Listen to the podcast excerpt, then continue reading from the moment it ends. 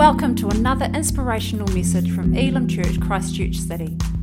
For more information and great content, jump over to our website at elimchurchchristchurchcity.org. We hope you enjoy this message.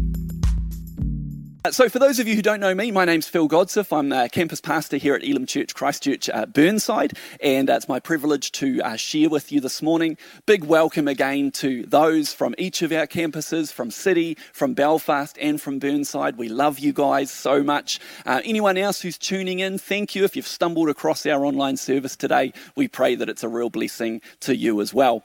Uh, also, just want to give a quick greeting and shout out to Pastor Jeff and Susan Parker and the crew from Cambridge, Elim up in the North Island. These guys are tuning in with us too today for our online service. So we pray that this would be a blessing to you guys and your community and in what God is doing there too.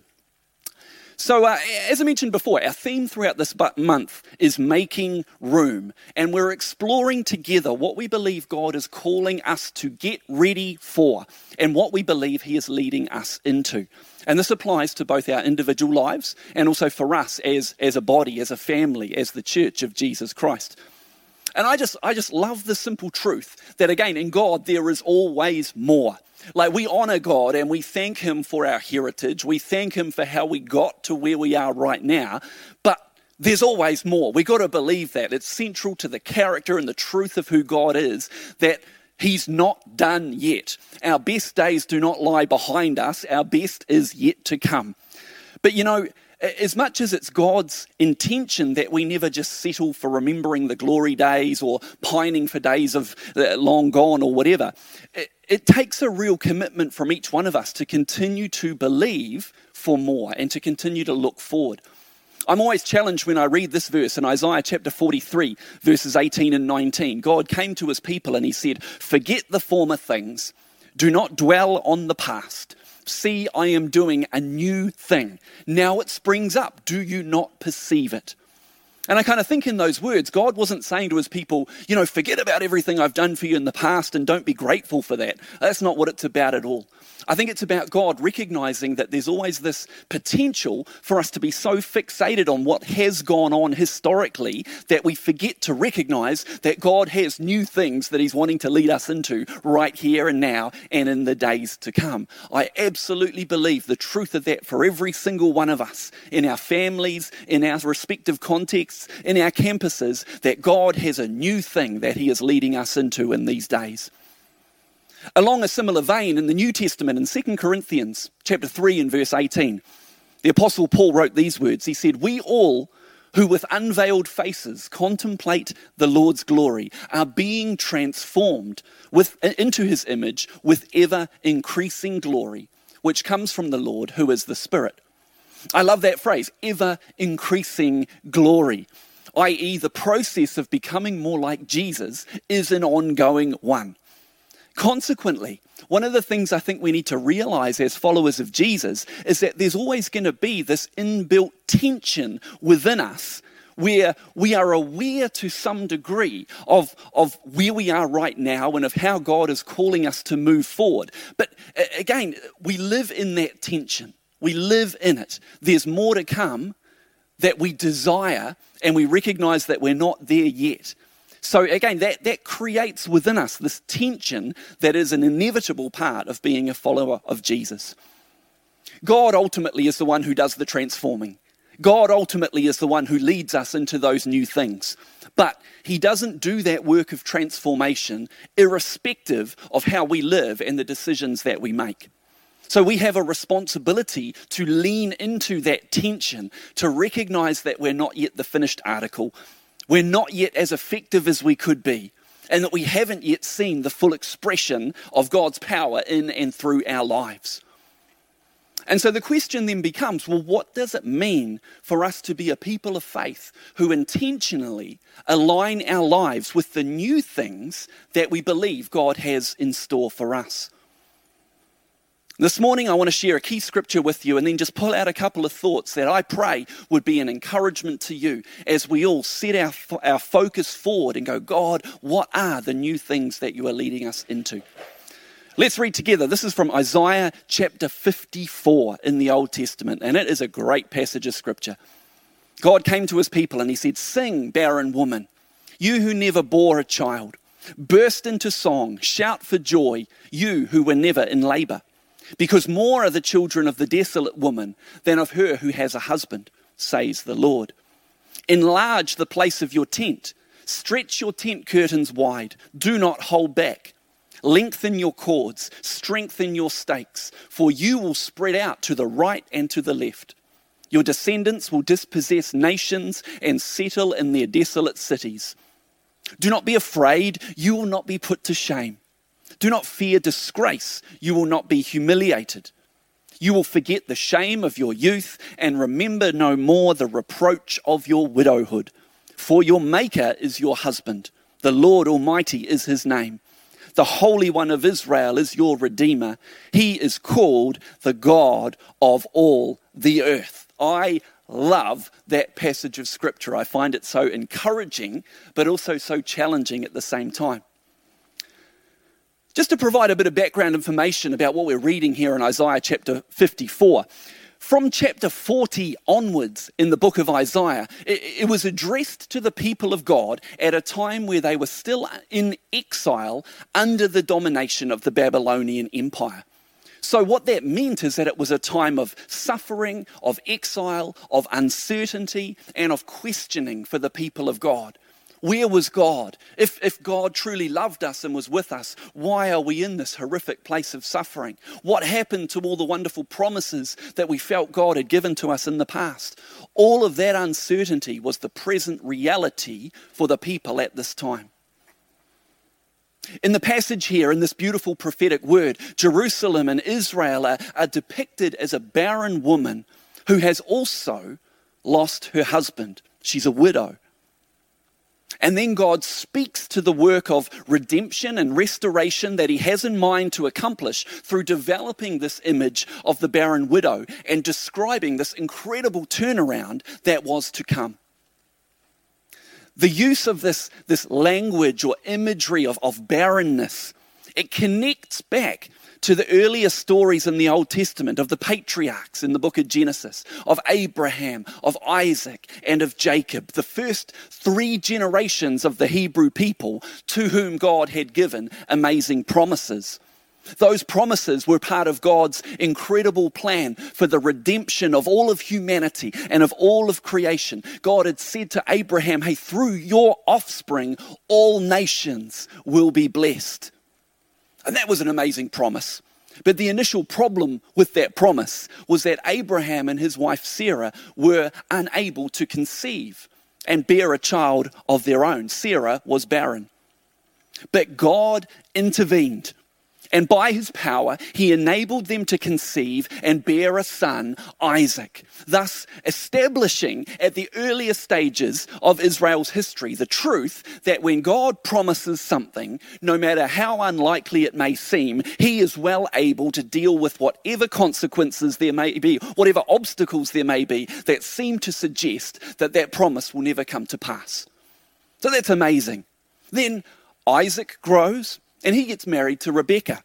And God restates the same promises that he'd earlier given to Abraham. He comes and he says the same thing to Isaac. He says, Hey, through you and your seed, through your family line, all nations will be blessed. There was another problem, though, in that Isaac and Rebekah were likewise unable to conceive and bear a child of their own.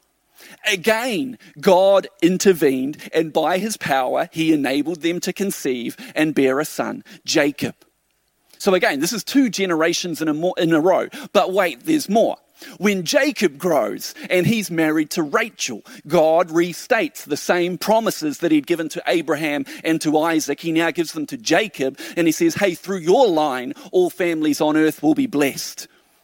But there was another problem in that Jacob and Rachel were unable to conceive and bear a child of their own. Again, God intervened and by his power enabled them to conceive and bear a son, Joseph. So, historically, for the people of God, there was this powerful precedent set by God through three successive generations of really saying to them, hey guys, I know that when I come and give you promises, that there are any number of obstacles that stand in the way that can leave you feeling like the promise is never going to be fulfilled. But I am the God who created heaven and earth. I am the God for whom nothing is impossible. And when I say that something is your promise to inherit, there is nothing that can stand in the way of that promise being fulfilled. I love it. So the fact that then, hundreds of years later, when the descendants of Abraham, Isaac, and Jacob were prisoners in a foreign land, seeing no way that there could ever be a future for them in God, God's prophetic message of encouragement to them is phrased using that language of barrenness. Why? Because God wanted them to remember that though naturally speaking, it didn't seem that there was any way that they could ever get out of captivity and exile, that they could ever move forward into God's promises for them. God wanted them to remember that their history and their heritage as the people of God was of seeing barrenness transformed into fruitfulness by God's power the same God who had enabled their first three generations to conceive and give birth, had not given up on his promises. And he was calling them to now rise out of their despondency and disappointment and recognize that the God to whom they belonged was well able to fulfill his promises. Can I just remind you this morning that if you're a follower of Jesus Christ, you have been adopted into God's family, and that your spiritual family has a history and a heritage of the transforming power of God. The same power that rise, rose Jesus from the dead lives inside of us. Jesus Christ was a historical figure. He died a criminal's death on a Roman cross, though he had done nothing wrong. He was dead and buried in a tomb. But after three days, the power of God rose him to life again to underscore once and for all that he is the Son of God, that there is forgiveness and freedom in believing in his sacrifice on our behalf. This is a core part of our identity as followers of Jesus, that redemption is possible, that transformation is possible by the power of God that rose Jesus from the dead. So God called his people in these words that we read in Isaiah 54 to make room now for what he had in store for them in the days to come. A couple of thoughts for you from this passage about how we can likewise make room in our lives in believing for all that God has for us in the days to come. And the first idea is this that we make room in our confession for the promises of God. We make room in our confession for the promises of God. And what I mean by this is that to believe in the promises of God requires us changing the way we talk, both about our current reality, but also about our future prospects. Having faith in God is not about pretending that everything's rosy and wonderful when it clearly isn't. And it's not about merely choosing to look on the bright side of life. But you know, what we need more than anything else when we're in the valleys and the obstacles and the trials of life is to hear from God and allow Him to equip us with a promise about our present and about our future. And when we've received a promise from God, the next step is to actually allow that to shape our attitude and our confession right now. We read again in Isaiah 54, the first thing that God comes and says, He says, Sing, barren woman, you who never bore a child. Burst into song, shout for joy.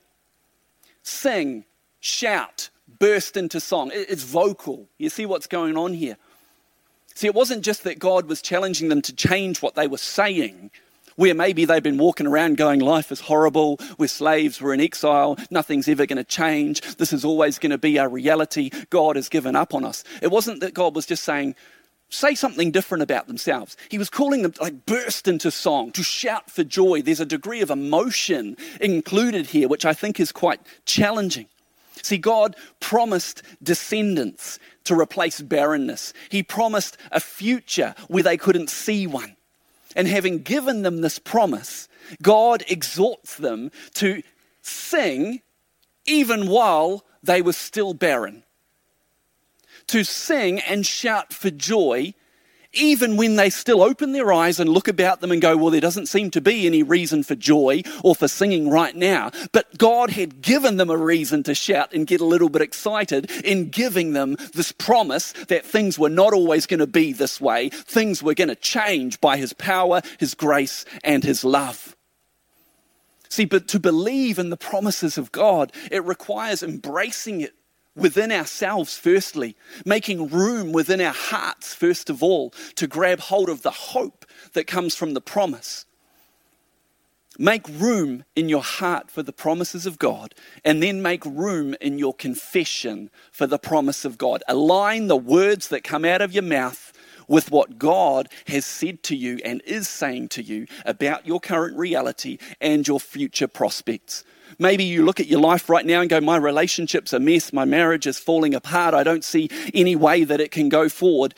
But if you get a promise from God where God comes and He speaks to you in the midst of that and says, No, I'm telling you that there is a future. I'm telling you that everything the enemy's intended for evil, I'm going to turn it around for good, and I'm going to bring you through this, and you're going to be stronger than ever before. We have a responsibility to grab a hold of that promise and say, This is what is going to shape my attitude and my confession more than what I see when I look at my relationship right now. We, can I encourage you? Maybe it's a case of going back to a promise that God has spoken to you months or even years ago, but it's just kind of sat up on the shelf and gathered a bit of dust. And in the waiting, you've kind of begun to doubt whether God meant that or whether He's able to fulfill it get that promise down off the shelf in Jesus' name and dust it off and allow that again to shape the way that you speak about your current reality. The promises of God are given to us to equip us to respond in faith and begin stepping into all that God has for us. You know, last week Anna Benny preached a great message, and one of the little throwaway lines that I love that Anna put in there was that when you find yourself in the midst of a song, uh, of a storm, sorry, let God give you a song. She talked about how for her and her challenges and struggles that she faces, there's often just a song that the Holy Spirit will quicken to her mind and it'll be on her heart, and she'll find herself just singing those lyrics over and over again. Get yourself a song even this morning in our worship, I just loved it. We worship God again and declare there's nothing that our God can't do. You don't have to make up your own song. I'm no songwriter. It's okay to not be a songwriter. Pinch someone else's song of faith in Jesus' name. Plagiarism's okay within the kingdom of God to a certain degree. The academics may question that. But to allow that to be your declaration as you face your own struggles or your challenges, Instead of going, oh, it's all doom and gloom and nothing's ever going to change, I choose to align my confession with words of faith. God, there's nothing that you can't do. There's no mountain that you can't do, move. And so, God, I will praise you and I will worship you, even while I still feel like I'm in the midst of barrenness. We make room in our confession for the promises of God. And then, lastly, this morning, it's important for us to consider how to make room practically for the fulfillment of God's promises. See, if I truly believe that something is definitely going to happen in the future, the strength of that belief will inevitably shape the way that I live my life right now. See, um, uh, at the end of last year, Bron, my wife, she found a little grapevine for sale at, uh, I think it was at Mitre 10, end of season kind of sale, and she picked up this pathetic looking little grapevine, and we love a grapevine in our garden. So she planted this little thing in the garden, and it's just been growing little bit by little bit.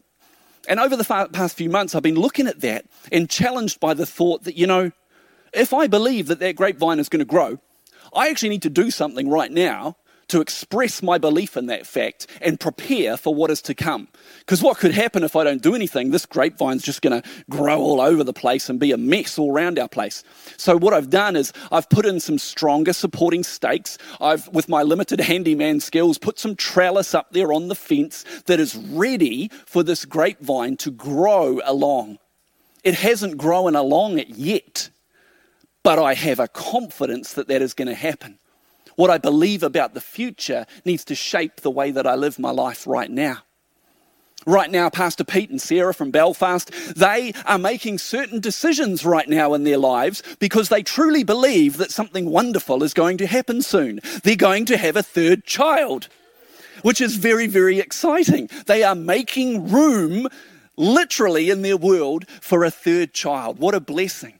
But again, when we are convinced that something lies ahead of us in our future, we allow that to shape the decisions that we make here and now. You know, God has so many wonderful promises in His Word for us promises about our future, the life of freedom and effectiveness and impact that we're called to. And to truly believe in those promises requires us to do something now to begin making the preparations. Hebrews chapter 11 and verse 1 says again that, that faith is confidence in what we hope for, and it is assurance about what we do not see. We don't see it with our physical eyes, but through the eyes of faith that the Holy Spirit enables us to see by, we see that there's a future ahead of us that can and will look very different to what we see around us with our physical eyes right now. See, when we link, link back again to Isaiah 54, it just wasn't just that God was calling his people to make room in their confession for his promise. He was calling them to practically make room for the fulfillment of those promises. In verse 2, he says, Enlarge the place of your tent. Stretch your tent curtains wide. Do not hold back. Lengthen your cords. Strengthen your stakes. See, the imagery is of physically preparing room for the increased size of the family. The current size or configuration of the tent is too small for what is on the way. Therefore, preparations had to be made. And because God has spoken, it's not a case of if, it's a case of when. Enlarge the place of your tent, stretch your tent curtains wide, make room, and prepare for the promise that God has. This can be a hard thing to do when we're in the midst of our, of our valleys and our storms and our struggles, and, and all we see are the reasons why it couldn't happen. And all our thoughts are just going over and again how difficult our reality is, how complex it all is, and how we can't see a way forward. And it, we can kind of feel at times like we're doing something a bit crazy to prepare for the fulfillment of God's promise. We can feel like, well, if I prepare for this and it doesn't happen, well, what then? I'm just going to look stupid. People will laugh at me and go, well, what were you doing? What were you thinking putting that trellis up there, thinking a grapevine was going to grow, you idiot? You know, we can have these very real um, struggles within us. And I love again how God, God knows us. God understands these difficulties that we face. Check out what he said to his people in verse 4 of Isaiah 54. He says to them, just after saying, Hey, change your confession, make room for what is to come, God comes and he says, Do not be afraid. You will not be put to shame. Do not fear disgrace. You will not be humiliated. How beautiful is that? Again, that, that, God knows that these are the fears that we all grapple with. We do fear humiliation. We fear looking stupid when we choose to live a life of faith. But God comes and says, Don't be afraid. You will not be put to shame. Because when I've given you a promise in Jesus Christ, that promise is yes and amen. And it is not a case of if that promise is going to be fulfilled, it is a case of when. I really want to, um, just before we close, I want to, I want to honour my wife, Bron. You know, many of you will know our personal journey of how, um, for us, um, we were praying and just uh, believing for um, a family of our own, for children of our own for many, many years, but it wasn't an easy journey. Um, for us, that involved uh, multiple miscarriages and, and, and loss and failure and grief and uncertainty. And it was a pretty horrible process, to be fair. Last month, we celebrated our son Niall's eighth birthday. And his birth, again, was an amazing fulfillment for us of a long awaited promise. I want to introduce a little friend to you this morning. This is a rhinoceros. I don't even know his name. I don't know if we've named him officially. But this is a rhinoceros. I think it's a rhinoceros. Forgive me, Bron, if I've actually got the animal completely wrong this morning. But this was created by Bron for our child before the child ever arrived. This was something that I remember vividly seeing Bron, who didn't know how to knit. She decided to learn how to knit to create this beautiful creation.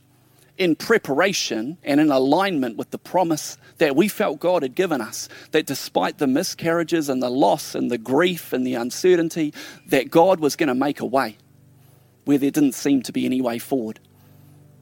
It may seem like a little thing to knit a rhinoceros, but that in itself was a powerful act of faith. And I want to encourage you this morning that though our steps of faith in aligning our lives with God's promises can seem so small and seem almost insignificant at times, nothing is missed by God. God sees the rhinoceroses that we knit, He sees the small, stumbling steps that we take forward in Him believing for his promises, believing for a future that goes beyond what we ever hoped or dreamed. He sees that and he honors it and he delights in the faith of his children. Sorry, Rhino, I'm getting a bit aggressive with you. making room, making room. It's about aligning our confession, but also aligning practically our lives with a belief and a conviction that we have in our hearts.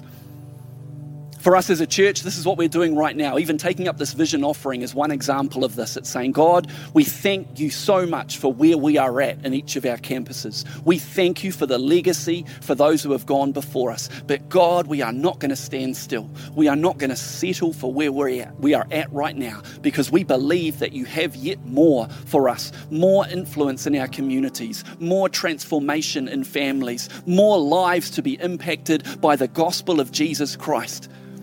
God, knowing who you are, it requires us to continue stretching and believing for more. We invite you all to continue to join us on this, this journey of faith. This has been another great message from Elim Church, Christchurch City.